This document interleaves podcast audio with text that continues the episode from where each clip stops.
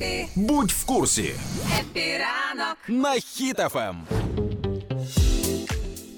Нещодавно Укрзалізниця анонсувала те, що тепер буде жіноче купе, там, де жінки можуть почувати себе в безпеці. І ти, Юля, мала спостерігати, чи з'явилося воно чи ні. Да, і все ж таки Укрзалізниця починає тестування жіночих купе. Тепер А, вже можна... зробили, Да, з'явилося? да, да, уже можна.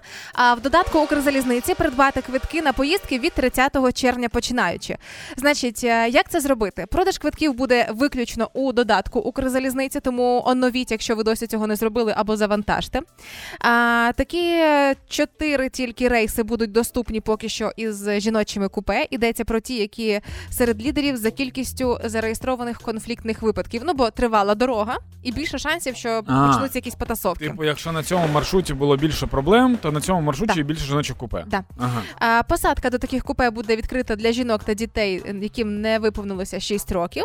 І конкретно це буде е, чотири поїзди: Харків, Ясіня, е, Київ, Ужгород, Дніпро, Трускавець, Київ, Кривий Ріг.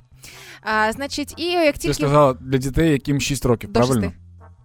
Тобто, якщо заходить мама з сімирічною дитиною, то мама каже: дивись, синок, я в жіноче купе, а ти от тим трьом незнайомим дядям. Ну, значить, е, побачила вчора цікавий твіт, е, що один хлопець у Твіттері е, наспір виграв 100 доларів. Яким чином? Дуже просто йому вдалося придбати квиток у жіноче купе на чоловіче прізвище та ім'я. Хоча казали, що цього буде зробити неможливо. І тепер він думає, повертати квиток чи ні. І коли він про це написав у соцмережах, почали відразу його хейтити. Та як ти посмів, да щоб ти туди-сюди. Ну, власне. Але виявляється, ось ця ситуація.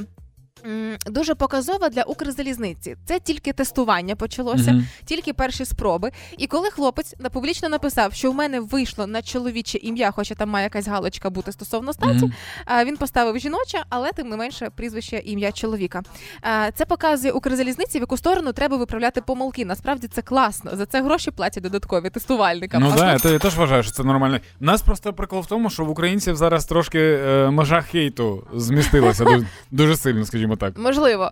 А, і щоб такої ситуації не було, це так, як загальна ідея. Можливо, є сенс інтегрувати Укрзалізницю в дію там, де є підтвердження і статі, і документів, і так далі. Мгм. Але коли з'явилася новина сьогодні вранці, що вже можна на 30 червня і далі замовити квитки, поясніть мені, хто зміг це зробити, де ви натискали, що, бо я в упор не бачу жіночих купе е, ніяк. Ні на 30 червня, ні на поїзд е, Київ-Ужгород, який я перевіряла, ні Дніпро-Трускавець, поки не бачу. Можливо, вже всі розкуплені. Слухай, буде дуже важко зробити так, щоб вони могли орієнтуватися саме по жіночому або чоловічому прізвищу. Наприклад, Мішель це ім'я і чоловіче, і жіноче. Так. І в нас є в Україні люди, яких називають Мішель.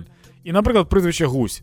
Ну, як ти гадаєш, Гу, ну, Гузь через З. Хто це? Чоловік чи Мішель Гузь? Ти не знаєш, хто це прийде. Ти до останнього сидиш в купе і такий, хто це Мішель Гузь? Це він чи вона? Не зрозуміло. До речі, якщо в Україні є Мішель Гузь, яка нас чує, напишіть. Так, так прикольно, я вигадав. Можливо, ви дійсно існуєте. Цікаво, як ви поїдете потягом. Да.